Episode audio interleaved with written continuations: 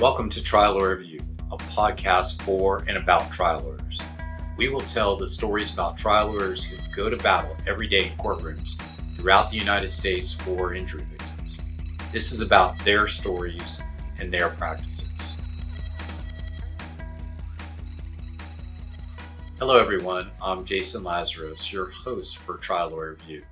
Thank you for tuning in today for another episode. Trial Lawyer Review is brought to you by Synergy Settlement Services.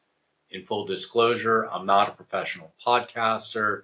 Instead, my day job is Chief Executive Officer of Synergy Settlement Services. Synergy allows trial lawyers to focus on what they do best by handling the difficult issues that arise at settlement, like troublesome lien resolution issues, Medicare secondary payer compliance, government benefit preservation techniques, and complex settlement planning. Joining me today on Trial Lawyer Review is Connell Doyle. Connell and I know each other for a very long time, being law school classmates. Connell is an incredibly talented trial lawyer. He's one of the few attorneys in history to argue before the United States Supreme Court and obtain multiple 7- and 8-figure jury verdicts. Connell is the founding partner of the Los Angeles-based law firm Doyle Law.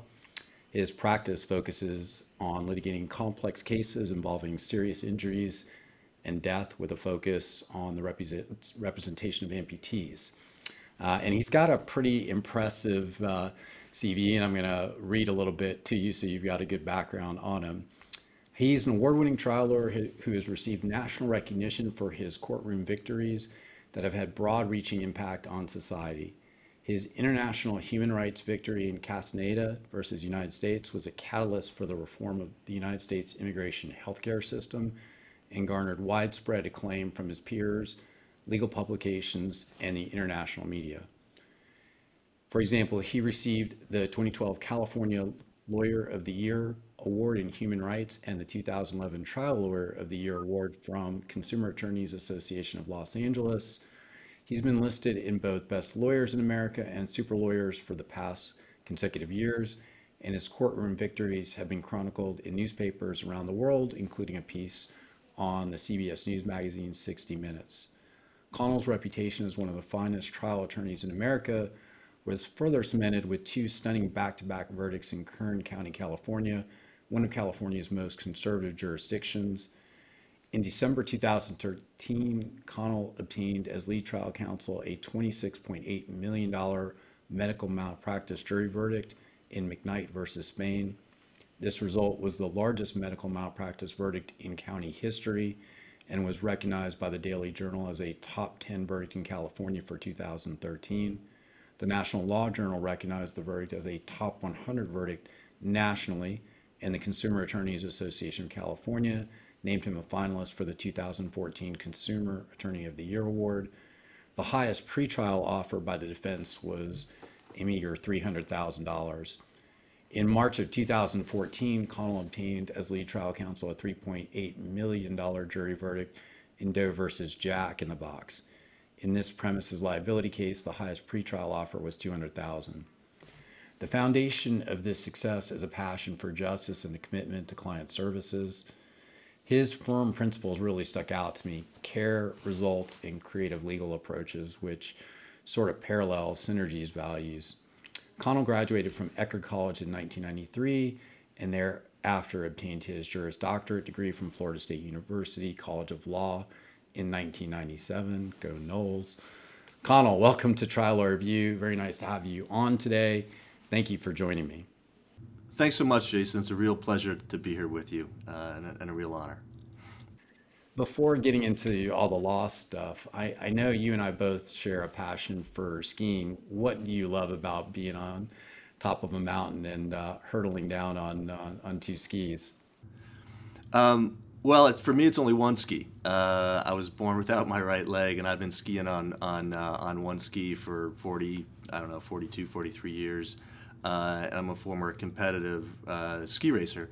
For me, it's different. You know, partly when I ski, I'm on these outriggers where they're kind of like crutches, and I've got my prosthetic leg off, and I'm kind of hobbling around like the lodges and trying to get out on the mountain. It's kind of difficult for me, and I need to get help from people. So it's sort of puts me in a place where I can kind of relate to my clients because I'm really disabled because I've got to have my prosthetic leg off to ski. But then when I get up on the mountain, it's a kind of a great equalizer for me because, you know, my racing background and the fact that I've been skiing so long, you know, I can ski with almost anybody and I can ski almost any terrain. And so I really love getting out there because it sort of makes me feel alive and makes me feel like, you know, I'm, you know, no different than anyone else. And it's just an amazing feeling. What is your favorite place that you've skied? You know, I ski all over. I've got a place in Utah at Deer Valley. So Deer Valley, Utah is my home mountain. I've skied over 100 days at the old Squaw Valley. They just renamed it Palisades up in Lake Tahoe. Just skied Jackson Hole this past weekend, one of my favorite mountains. And I'll be skiing Alaska for the Western Trial Lawyers Convention coming up here in about a month. I'm really excited about that. I've never skied Alaska. It's supposed to be very, very challenging terrain, which is awesome. I'm looking forward to the challenge. Yeah, I had seen that.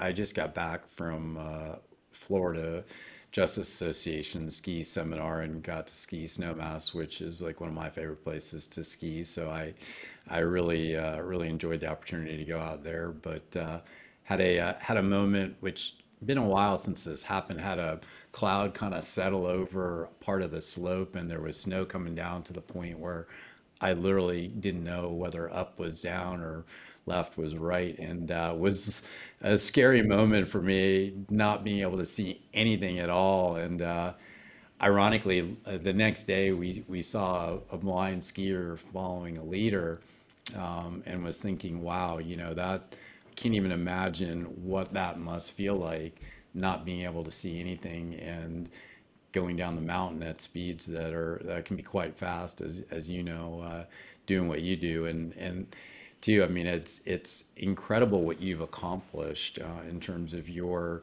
skiing career. And I did want to ask you that because, you know, you competed in giant slalom and slalom alpine races against some of the best ski racers in the world that have disabilities.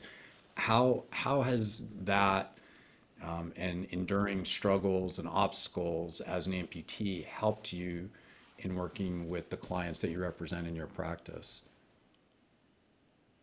Yeah, great question. You know, skiing is kind of like, I mean, in some ways you can relate it to trial, is you got to be ready for anything. Weather can change at any second. You can get an obstacle come across you at any second. You have to be flexible. You have to be kind of nimble out there on the mountain and kind of just be phlegmatic. You know, you got to just kind of take it as it comes.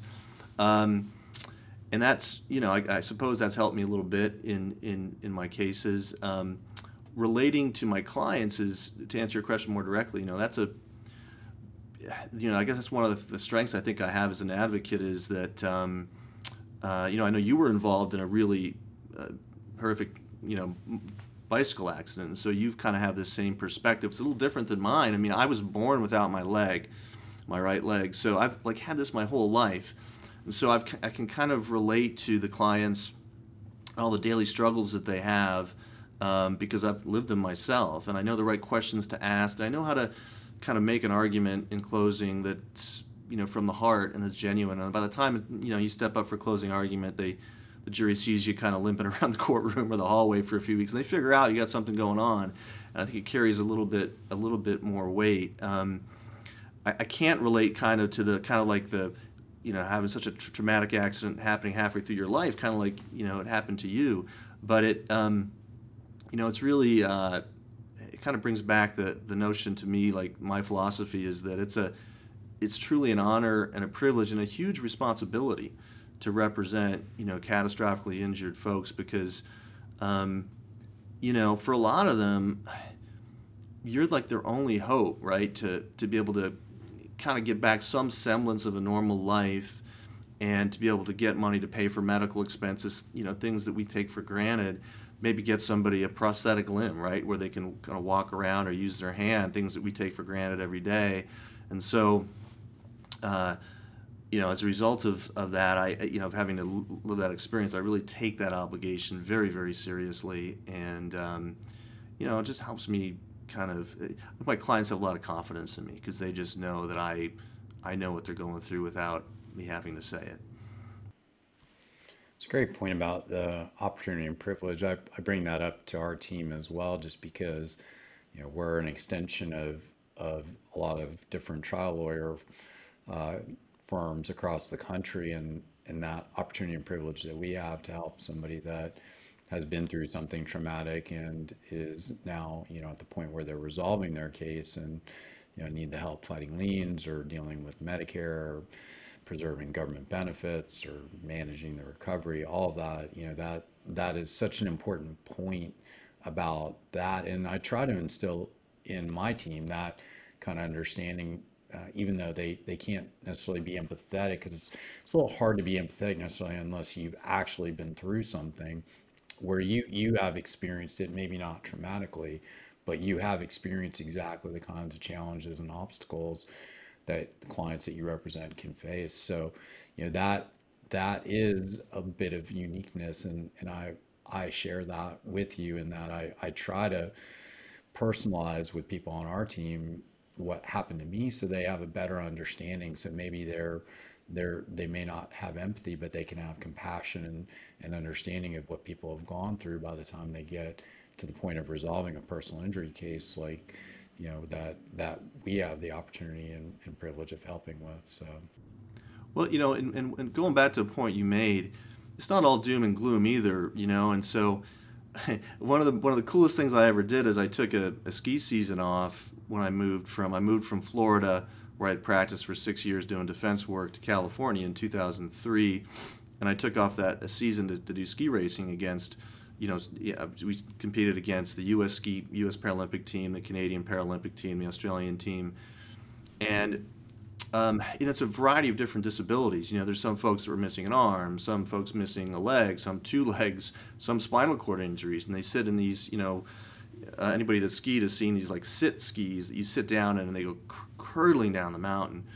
And these people kind of taught me a lot. You know, I'd never skied. When I was a ski racer as a kid, I was skiing against able-bodied kids, not disabled kids. And when I came and decided I wanted to kind of do it a little bit in my mid-30s, you know, these athletes, you know, anywhere from like 15 years old to, there were guys that were 50-year-olds that were on the Paralympic team, and they were skiing, and they just loved kind of getting down the mountain, and they were just reckless, some of them, you know, and it was just really, they had such a joy for life and it's, you know, they were the happiest when they were out on the mountain. And so what I always tell my clients is, look, you know, something horrible's happened to you, but it's not the end, and you can live a really fulfilling life.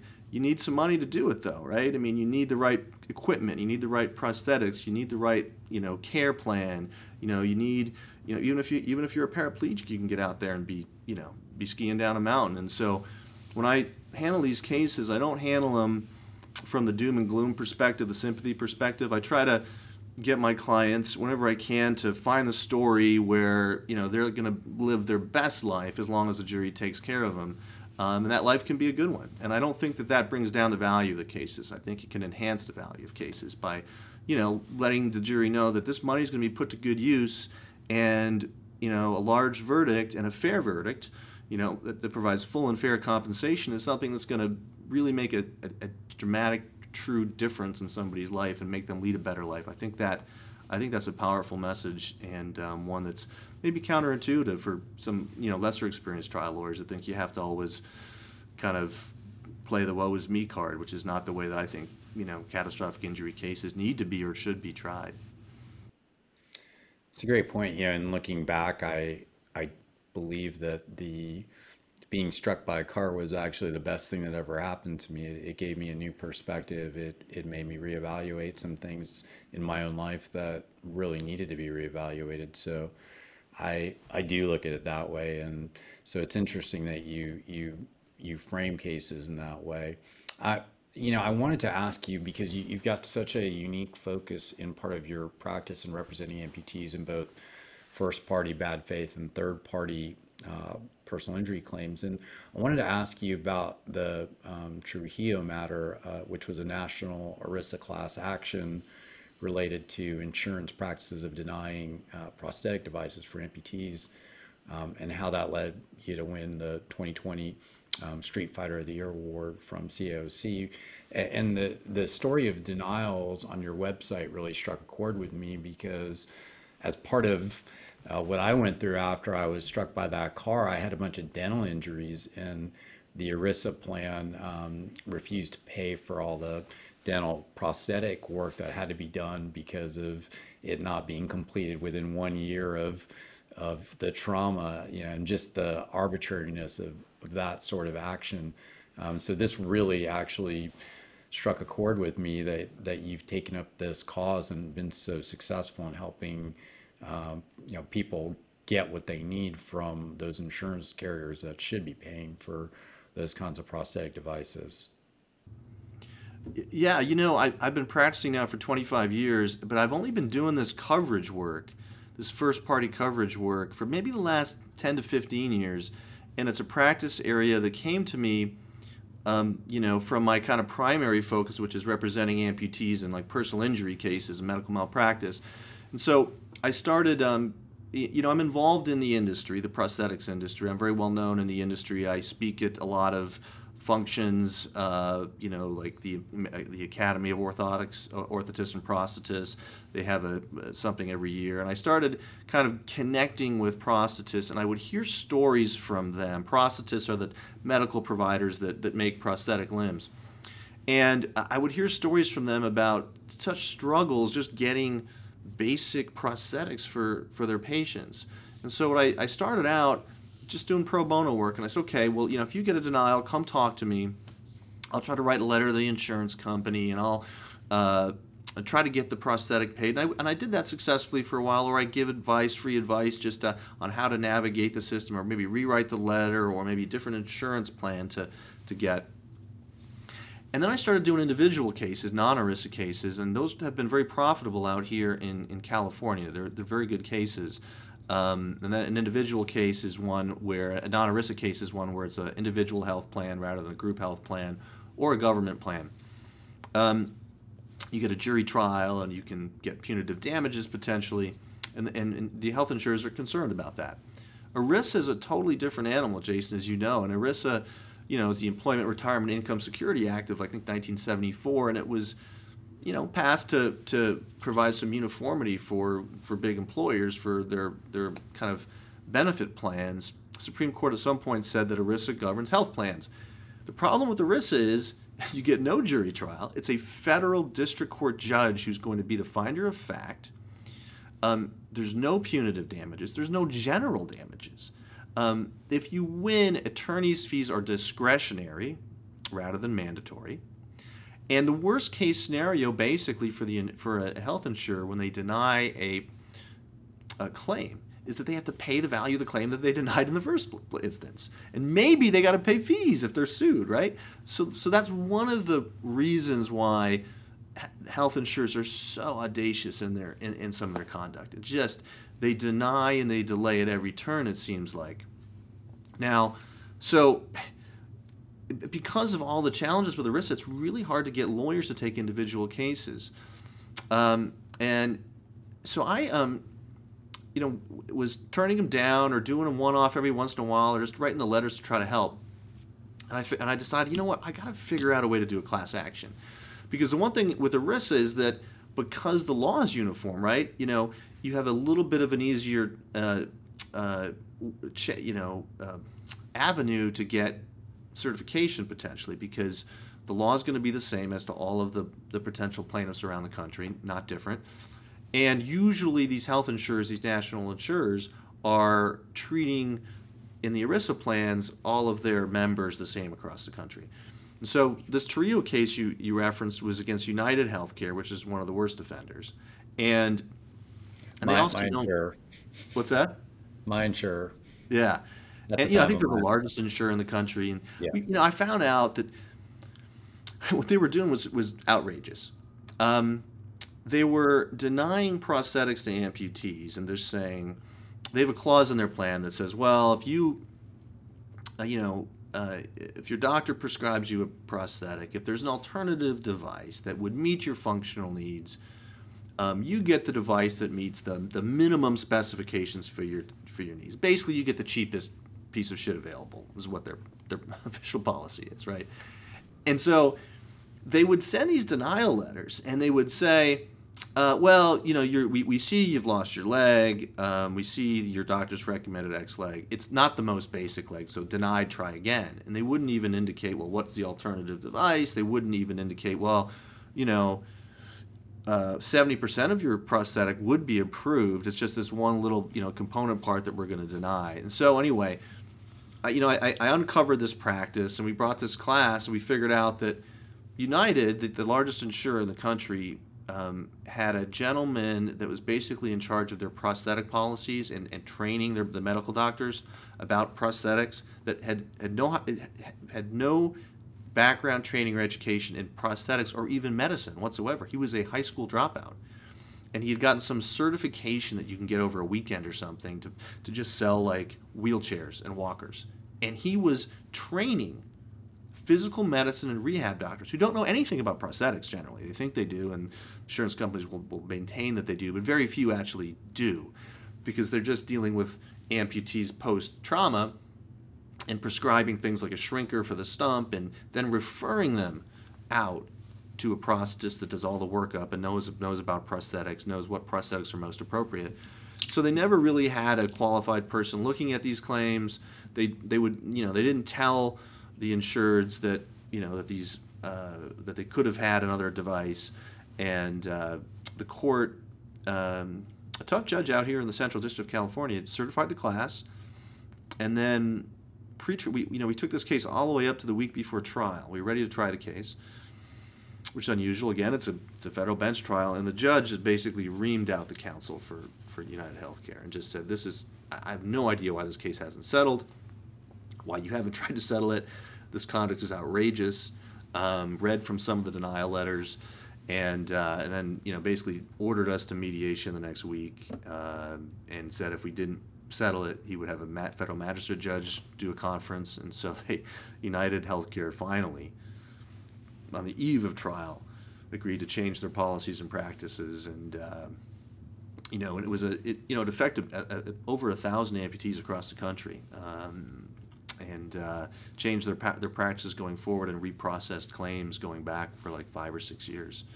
It was a great victory. We were really, really happy with it. They're just tough cases, these ERISA cases, and there's not a lot of attorney upside in it either. You know, it wasn't a money-making case for the lawyers at all, but we thought it was an important fight to take on, and we're pleased with the result. Incredible, massive win for all those people that needed what the insurance company should have already provided. And that practice is just disgusting, and glad that you were willing as part of that team to take it on, because that's part of what, you know, it's all about, right? Making a difference. And that's an incredible difference that you've made for a lot of people. Well, thanks. I mean, I feel like that's what we're here to do as lawyers, you know, take on cases that'll, you know, provide impact, whether it's an individual case that you can change somebody's life with, or, you know, a case that can provide kind of systemic impact. And those are the kinds of cases that I look for. So you've written an article entitled "Glimpsing the Future of an Amputee." What is that, and how can it help other attorneys? Yeah, that's an article I wrote for Trial Magazine, AAJ's Trial Magazine. I think almost 15 years ago now. It's a 2008 article, I believe. I reread it recently because I do national talks a couple times a year on this topic. The article is still good, except the numbers are off, because the numbers are like 2007 numbers or something. So a life care plan that was for an above-the-knee amputee that was $2 or $3 million back in at that time is now $8 to $10 million. The cost of prosthetics has increased exponentially. I mean, it's really, really extraordinarily how much technology's advanced in the last, 20 years, because microprocessor chips are in prosthetics now, and so one of the things that I think that a lot of lawyers overlook with an amputation case is the economic damages, and in any amputation case, or at least 95% of them, probably 80 to 90% of the value of the life care plan is derived from prosthetics. because once an amputee loses a limb, there's not a lot of other medical care they necessarily require. Orthopedic visits every once in a while, and maybe you need some durable medical equipment when you get older, but I don't even like to ask for those in the plan, the durable medical equipment like the walkers and the wheelchairs, because I want the jury to know that, look, the client wants and needs prosthetics, devices that will actually let them walk upright and live as normal a life as possible. And I don't want the jury thinking, well, they're going to go into a wheelchair at some point, because most of them don't. And, the prosthetics are a lot more expensive than wheelchairs. So you're gonna undercut the value of your life care plan by telling a jury, oh, well, at some point he's gonna need a wheelchair, or at some point he's gonna need a walker. So I don't do that, and the article goes into depth. Some of my talks go into depth. We don't have the time in this presentation to get into it, but what I've found is that some of the best lawyers in the country, because those are the kinds of lawyers that usually get these cases, leave millions of dollars on the table in the economics, because they think, okay, the leg amputation case, for example, that's a really great case. It's got a ton of value, and it does, just on the non-economic damages, assuming you don't have caps. If you have caps, obviously, like in a California medical malpractice case, the economic damages are everything. But there's a lot of different ways where you can leave a lot of money on the table representing amputees if you don't have the right prosthetist who is going to advocate for the best prosthetics available, and not have them being replaced every 6 years or something, where some the defense experts will come out and say, oh, you only need a new prosthetic every 6 years, and I can tell you from personal experience that's BS. You need it a lot more often than that. So they try to cut the life care plans in half by doing things like extending out the replacement cycle. So there's a lot of issues that go into it. That the article addresses a lot of it, and I have an hour-long talk that's posted on Trial Lawyers University. Anybody that's has access to that platform can access my speech and my PowerPoint. Well, that's a really incredible pearl of wisdom. Just so I want to make sure I highlight it here. So what you're saying is that for trial lawyers, they need to make sure that they have the right experts in terms of the prosthetic devices that are going to be needed in the future. So that, I don't know, do you work with specific life care planners who have more of a area of expertise with prosthetics, or is it the actual prosthetics experts that have to consult with the life care planner? Because I think, for trial lawyers that may watch this, having a little bit of that kind of advice is incredibly valuable for their practices. Yeah, that's a great question, Jason. So the life care planner, it makes no difference what life care planner you use, essentially, because the life care planner, even if they're a physician, isn't really competent to opine on what the future prosthetics may be. They're going to need to consult a prosthetist anyway. So the prosthetist's opinion is the foundation for the life care plan, and the foundation is the only thing that really matters. So you can, as a trial lawyer, you can choose your life care planner of choice who you think might be a good witness, relates to the jury, is good on the stand, holds up under cross. You don't need a life care planner that's kind of a specialist in prosthetics or amputation. You do need a great prosthetist that understands the most current technology, and that hasn't done a bunch of defense work where the defense bar's gotten to them and trying to bring down the numbers by taking just positions that are not reasonable or kind of standard practice in the industry. So how do you evaluate a process to figure out if there's someone that you want to work with? I mean, I'm sure you've probably by now have a stable of folks that you work with doing this type of work, but for a trial lawyer that might be listening, what are the key things? I mean, I know you mentioned someone that's obviously not been tainted by the other side, but how do you go about looking at whether that person is right for a particular case? Yeah, so you want somebody that is open to technology. You need to have a prosthetist that is going to recommend microprocessor technology for the patient, because number one, it's far and away the best technology. It's the safest technology for like lower limb amputees, for example. Microprocessor feet and ankle provide incredible safety and stability. And so if you, as a trial lawyer, are talking to a prosthetist that doesn't know a lot about microprocessor technology, isn't recommending it for your client or using it as practice, that's one huge red flag that they're the wrong prosthetist. The next thing that you need to look at is, well, is this a prosthetist that understands that there's no such thing as a one-size-fit-all, one-use-fit-all prosthetic, whether it's arm or leg. So every amputee needs multiple prosthetics for multiple types of activities, whether it's upper or lower. An example for lower, you need a microprocessor as an above-knee amputee. You need a leg with a microprocessor knee for everyday walking around. It's not a device for athletics. It's not a high-tech device or a cutting-edge device. They've been around for over 20 years, and they're used for safety and stability in everyday walking around. Now, if you're going to get that prosthetic wet, you can't get it wet unless there's certain types of there's a couple now that can be water resistant. But basically, you need a water device if you've got somebody that wants to be safe getting into a shower, who is maybe has a pool in their backyard, has got kids running around the pool, or somebody likes to go to the beach or involved in water sports. They need something that's going to be waterproof. And then you need another type of device if they're going to do any type of athletics. And then you need a backup device for if the first one goes down. And that athletic leg can act as a backup. It can have a dual purpose. We want to be reasonable. We don't want to gouge the other side or take an unreasonable position. You can combine the backup and the athletic leg as an example. But you need probably 3 devices minimum. And then same thing for the upper arm. You need multiple devices as well. So that's another big flag. Two other ones.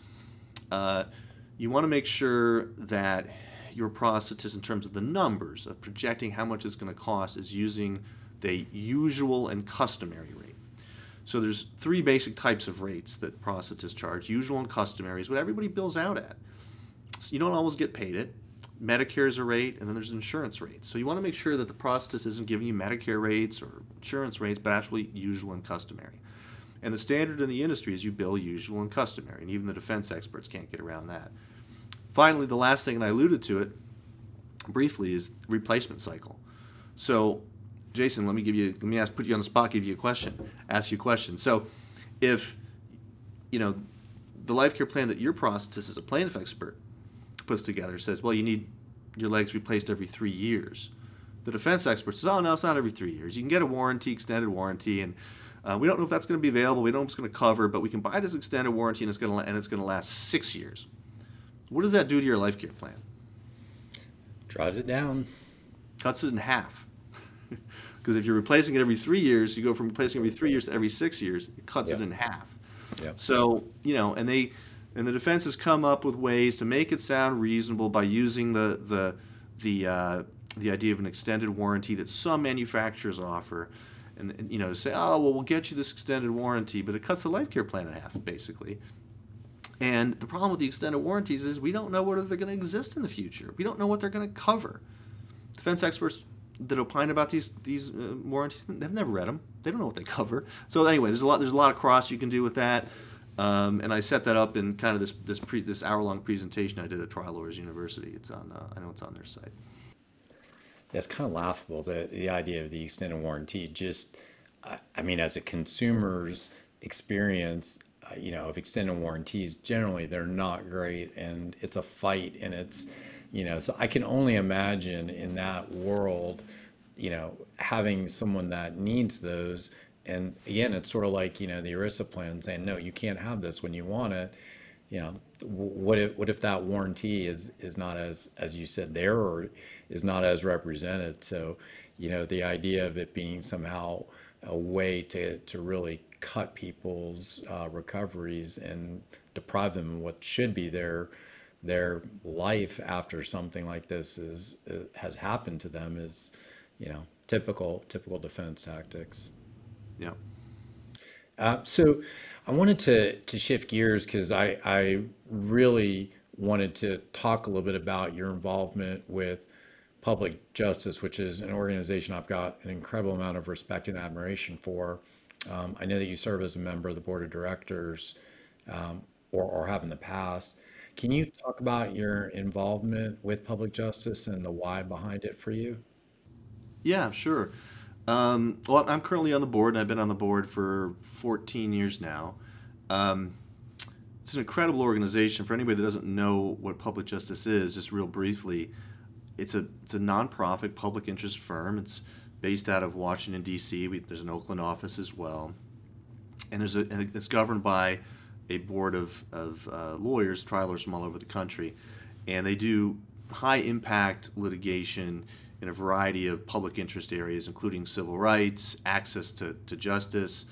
Paul Bland, the executive director, is one of the finest advocates in the country, and he's one of the foremost experts on arbitration clauses, defeating arbitration clauses, for example. They have a class action preservation project.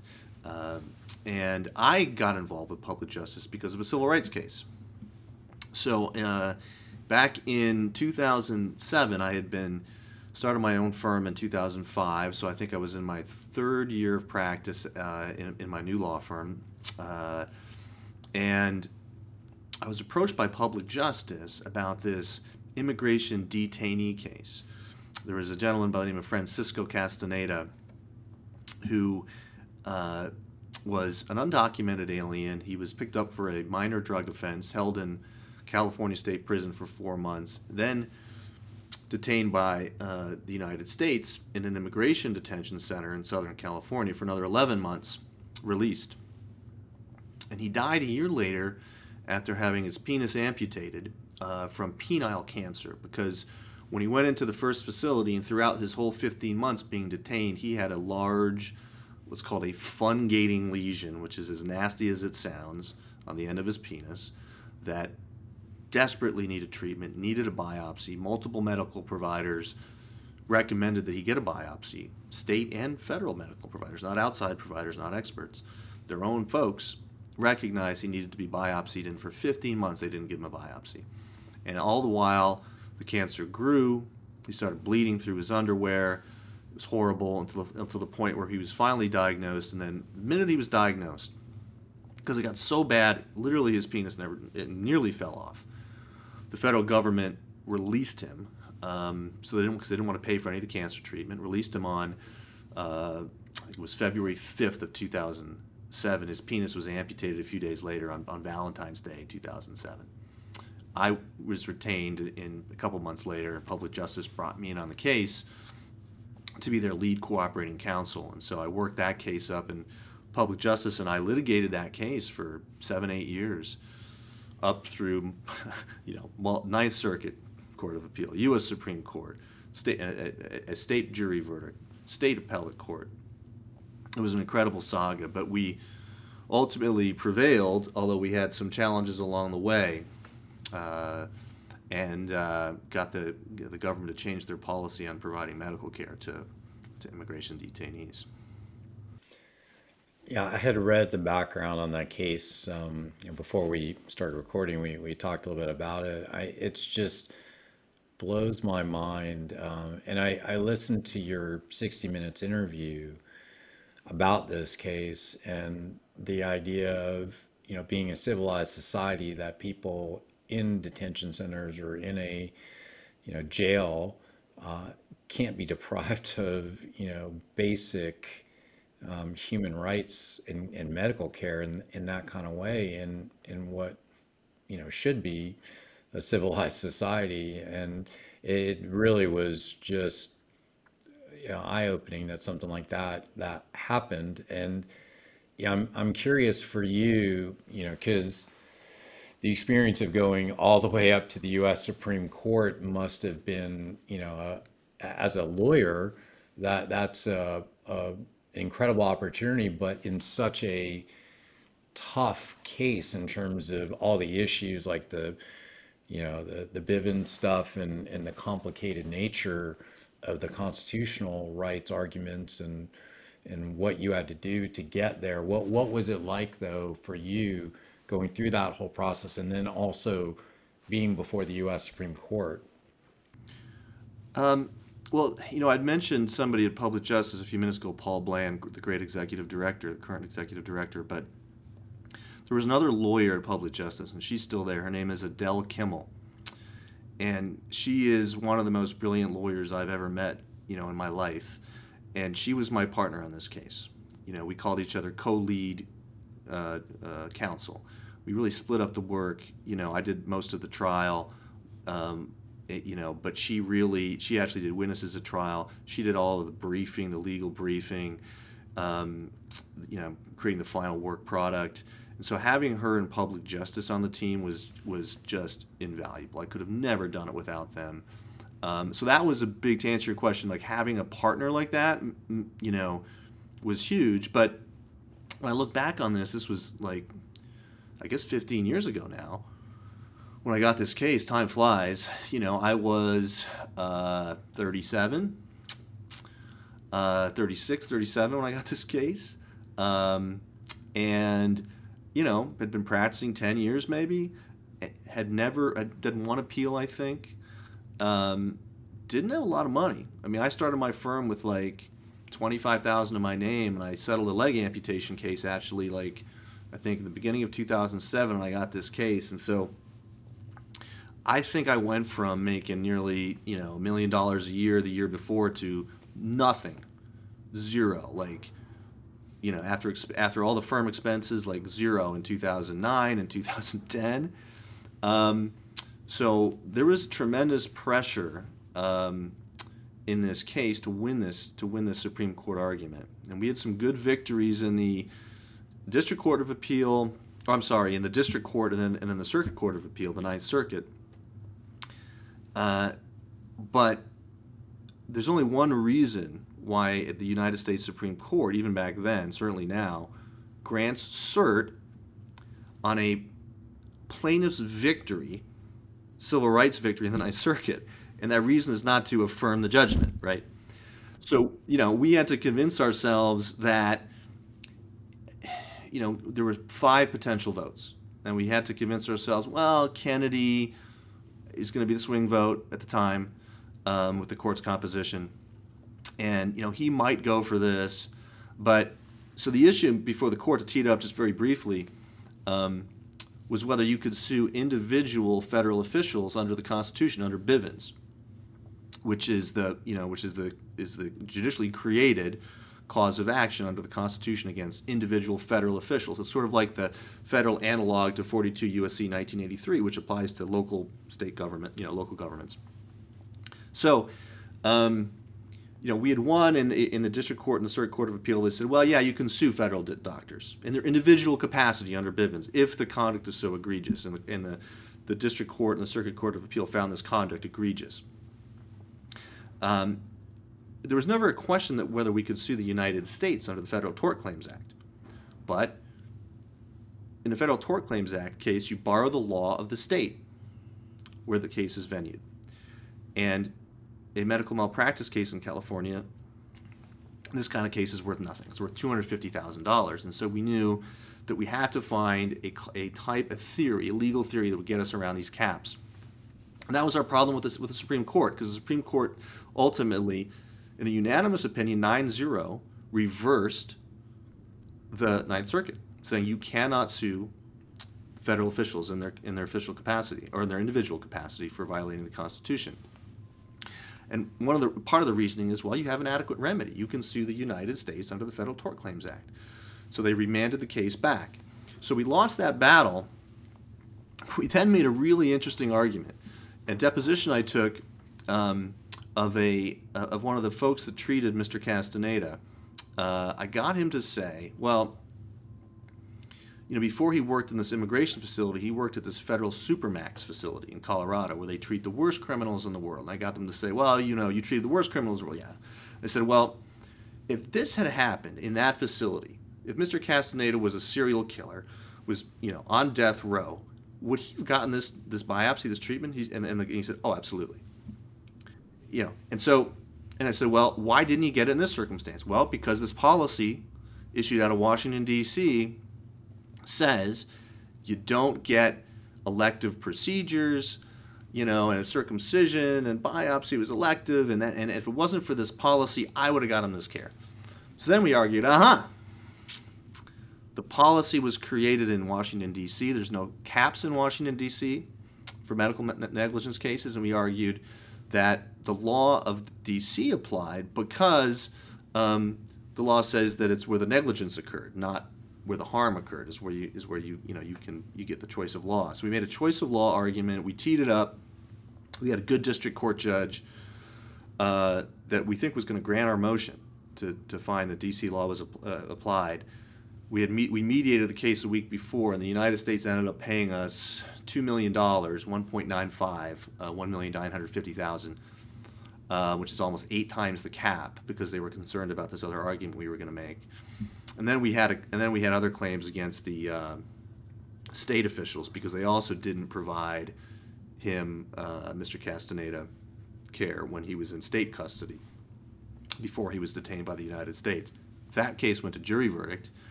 And the jury gave us every penny that I asked for in my closing. It was reversed on appeal.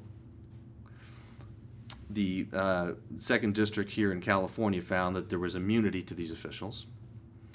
Then we had still left over pending that was stayed in the federal case, these 1983 claims against the same state actors in their individual capacity.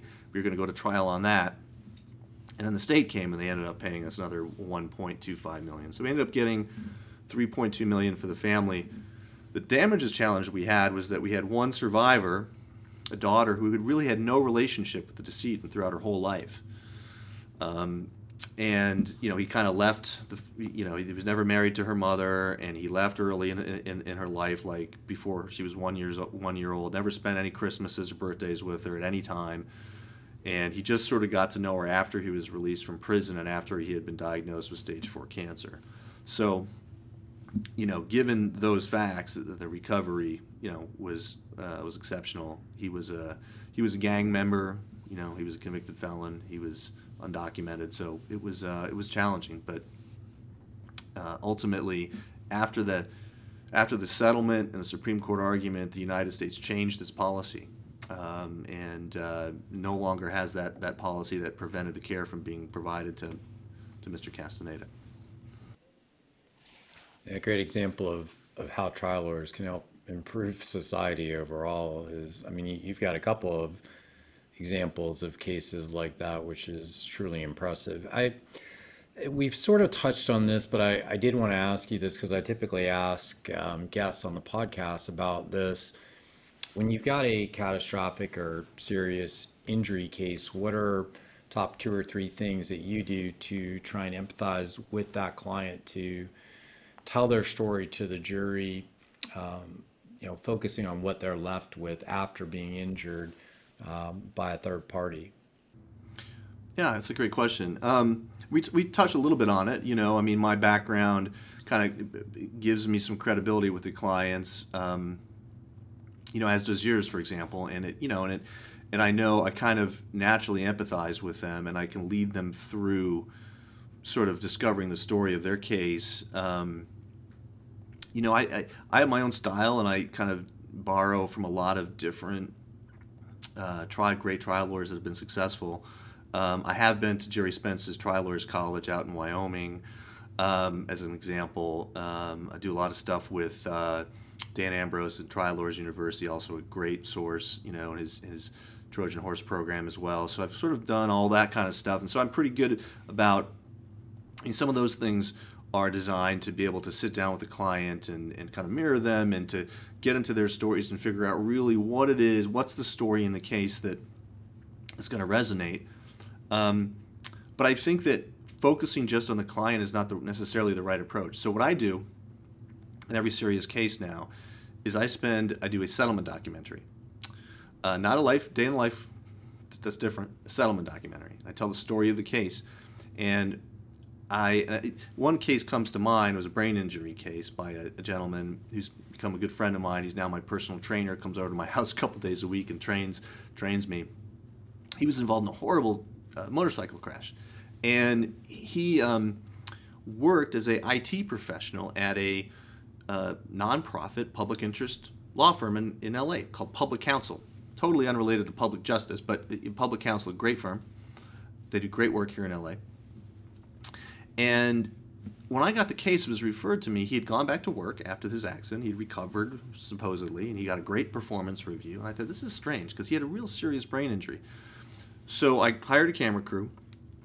People I've worked with here, I have people that I work with here in LA that I do these settlement documentaries kind of in-house. It's probably the best place in the world to do this kind of stuff because there's tons of, you know, entertainment professionals that will help. And so I got his camera crew. We camped out at this law firm for probably 3 straight days.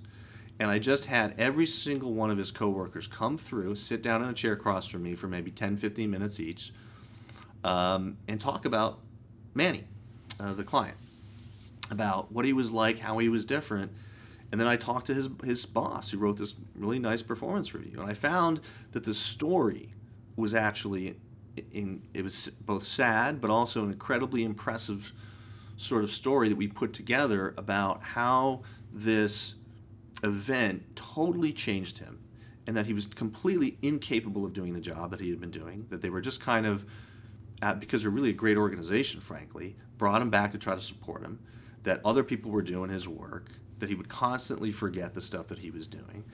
And we got all these folks to talk about his change in personality, and so we kind of weaved together this story through maybe 10 independent witnesses, you know, who were his coworkers, not necessarily close friends of his. But so that's what I'd like to do. I mean, I like to talk to as many people other than the plaintiff as possible to get to the story, because sometimes, especially with a brain-injured plaintiff, it's hard to sometimes get there, to get that story. And it's also sometimes hard to get them to, whether brain injury or not, to open up about some of these things, you know. And of course, I'm kind of good at it in terms of just like being able to relate to my own circumstance when I'm talking to somebody, because I know where some of the dark spots are that people have, and their insecurities and their fears and their struggles, and so I'll know where to go, kind of when I'm working with them individually. But I think the bigger story is not so much working with the plaintiff themselves; it's everybody else in their life, because I don't care what defense expert the other side hires. If you have 8 to 10 people who are emotionally congruent that get up there and are telling the truth about this person, and you can see it in their eyes, you can see it. They're telling the truth. They're just being honest. They're saying, look, no, he's not what he was. I don't care what, neuropsych expert or whoever, gets up there and says, well, his functioning is just, slightly below normal. He's not so bad. He's going to recover. The jury's not going to believe him. So, you've built an incredibly successful law practice. Is there one tip or something that you would share with other trial lawyers that's part of been the secret to your success in building your practice? I mean, this is sort of trite and sort of simple, but it's true. I mean, you have to put the clients first. You have to focus on doing great work, always putting the clients first, always making decisions that are in the client's best interest, charging fair fees, not gouging the clients on costs, being reasonable. And if you do that, you're going to have great success. You're going to get good verdicts over time. The word is going to spread. I don't think there's any quick fix to it. I really don't. I don't think there's any silver bullet. I know there's folks that come into town and they throw just tons of money at advertising and they can get cases and refer them out. I don't consider that to be the kind of law that I want to practice. I mean, I'm viewing being a lawyer and building a firm from the standpoint of being a true professional, handling the cases yourself, trying the cases yourself, building your practice. There's other folks that can speak to the advertising way of building a practice differently. And I have some good friends that do it very well, and they're good lawyers and they have nice practices, but that's not the way I've built my practice. It's kind of like one case at a time and just do a great job. And, it helps to be obviously active in local organizations, to speak, to write articles. I mean, I got that Castaneda case as an example. I got that case because a friend of mine who was an editor of California Forum magazine, which is the state TLA magazine, was doing a governmental liability article, and she's called me and said, hey, I know you used to do defense work, governmental defense work. So before I came out to California, I was worked at a large law firm in Tampa, and I represented governmental entities, sheriff's offices all over Florida. doing defending the cops and doing jail cases, jail medical neglect cases. And so she asked me to write this article. I remember writing the article. Literally, it was New Year's Eve. I was living in San Francisco at the time. I could hear people partying outside. I was going skiing the next day. So the reason why I was working on it was New Year's Eve. I had a ski trip planned. I couldn't, I had to do it New Year's Eve. Otherwise, it wouldn't get done. I stayed in. Didn't go out. Didn't celebrate with anybody. And just wrote this article. It was published. Somebody read it at Public Justice and called me. That's how I got that case.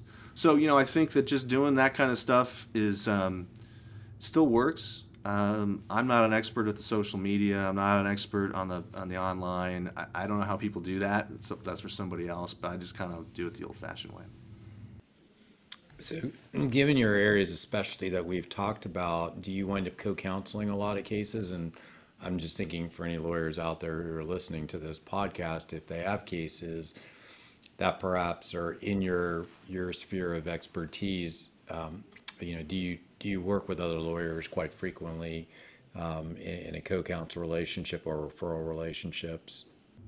Yeah, of course, because of the nature of how I market my practice, that's, the majority of the cases I get are referred. I don't get them because I have ads out, the yellow pages are online. So it's mostly word of mouth. The lawyers coming to me and well over half of my cases are referral based or co-counsel based. Just a couple more questions for you and we'll wrap up. This one is a bit self-serving. I do ask it every time though. So when you're resolving cases today, what are the most frustrating or difficult issues that relate to settling a case that you face today? Is it dealing with Medicare, Medi-Cal, liens? What is it that's become a difficult part of your practice in terms of settlement? Yeah, of course it's the liens. It really is, Jason. That's the thing that holds everything up, and it's the challenging thing that makes it hard to even tell the client sometimes, what's my net going to be? Because if you're going to settle a case, the client almost wants to know, what are you going to net? And you never really know, right? You have some idea, you can give them some ballparks, but unless you've negotiated the liens in advance, which is difficult to do without a settlement, you kind of don't know. So, we send cases to you guys. We try to do some smaller ones ourselves because we know we don't want to bother you with the small stuff. Although I know you're happy to do it, but I sometimes take a lot of attorney time doing these little just to save the client $1,000, and we'll negotiate a lien for months and months. So I know that some of the best decisions I've ever made is sending cases over to you guys to get resolved, because you do a great job and you also save us a ton of time. Yeah, for most law firms, it really is about the time but also the end result for the client. That is, one of the things that we pride ourselves on is that because, a lot of our people have come from the other side, they understand, what needs to be done in order to get the best possible result. And, that's ultimately to benefit the client. And so for many law firms, not spending the time and resources to do it, but then also getting a much better end result for the client are two reasons that, we have many law firms that work with us when it comes to lien resolution. So I appreciate hearing that, because it's always good to get that kind of feedback from the market. All right, so last question, and I'll let you get back to your practice. And this is open-ended. You can answer it however you want. Since the podcast is called Trial Lawyer Review, what is your view as a trial lawyer? Well, I view being a trial lawyer as a profession, right? Not a business first and foremost. And I believe, as a result, we shouldn't be making decisions that are based on business or ego. We should be making client-centered, client-focused decisions. So what I think people sometimes forget, and I hear people, and I think they're just doing this out of bravado, but they say, oh, it's my case, or or, you know, I'm going to, you know, they give advice, well, just try your good cases and you know, and try more of your good cases. And look, you know, I try my shitty cases. My good cases, we get paid on those. They settle them. Good defense lawyers see that, and they tend to pay those. It's usually the cases that are challenging, where there's low offers, that you try. And sometimes it's in your client's best interest to try a case that you don't want to try, and it's sometimes in their best interest to settle a case that you want to try, right? And so I think that the foundation of being a trial lawyer is putting your client first, trying to figure out what's in your client's best interests. And, I mean, usually that means settling the cases you want to try and trying the cases you want to settle. And that's kind of how I look at it is it's a profession, and it should be a client-centric, client-focused profession. Well, share that sentiment exactly. And I tell our team that, you know, it's all about getting the best possible result and improving that person's life, that opportunity. That's something I reinforce constantly with our team. And it's pretty incredible to see, you know, on teams with our entire team, you know, when a lien gets wiped out, the kind of celebration and everybody high-fiving that's, you know, that's a great thing for that client. You know, it's kind of cool to see that in action, and you get to see that too. All right. So, and I want to make sure I give you an opportunity to tell people that may be watching this who might want to get in touch with you. How's the best way to reach you? If they have questions about anything we've talked about today. Yeah, I mean, ConnellDoyleLaw.com is all my contact information. You can go there. My email is simple, Connell@ConnellDoyleLaw.com, and then all the information on the website will give you the phone numbers, and you know. But you feel free to email me directly, or call and talk to myself, or Eloise, my lead paralegal, or Steve, my lead associate. Well, we'll include Connell's contact information and more on the webpage for this particular podcast, so you'll find the information there. And I want to thank everybody for tuning in to this episode of Trial Law Review, and a special thank you to Connell for joining me today. Thanks so much, Jason. It was a real pleasure. And we'll see everybody on the next episode of Trial Law Review. Thanks for tuning in to Trial Law Review. You can find more at triallawreview.com. And look for more episodes and more content coming in the future.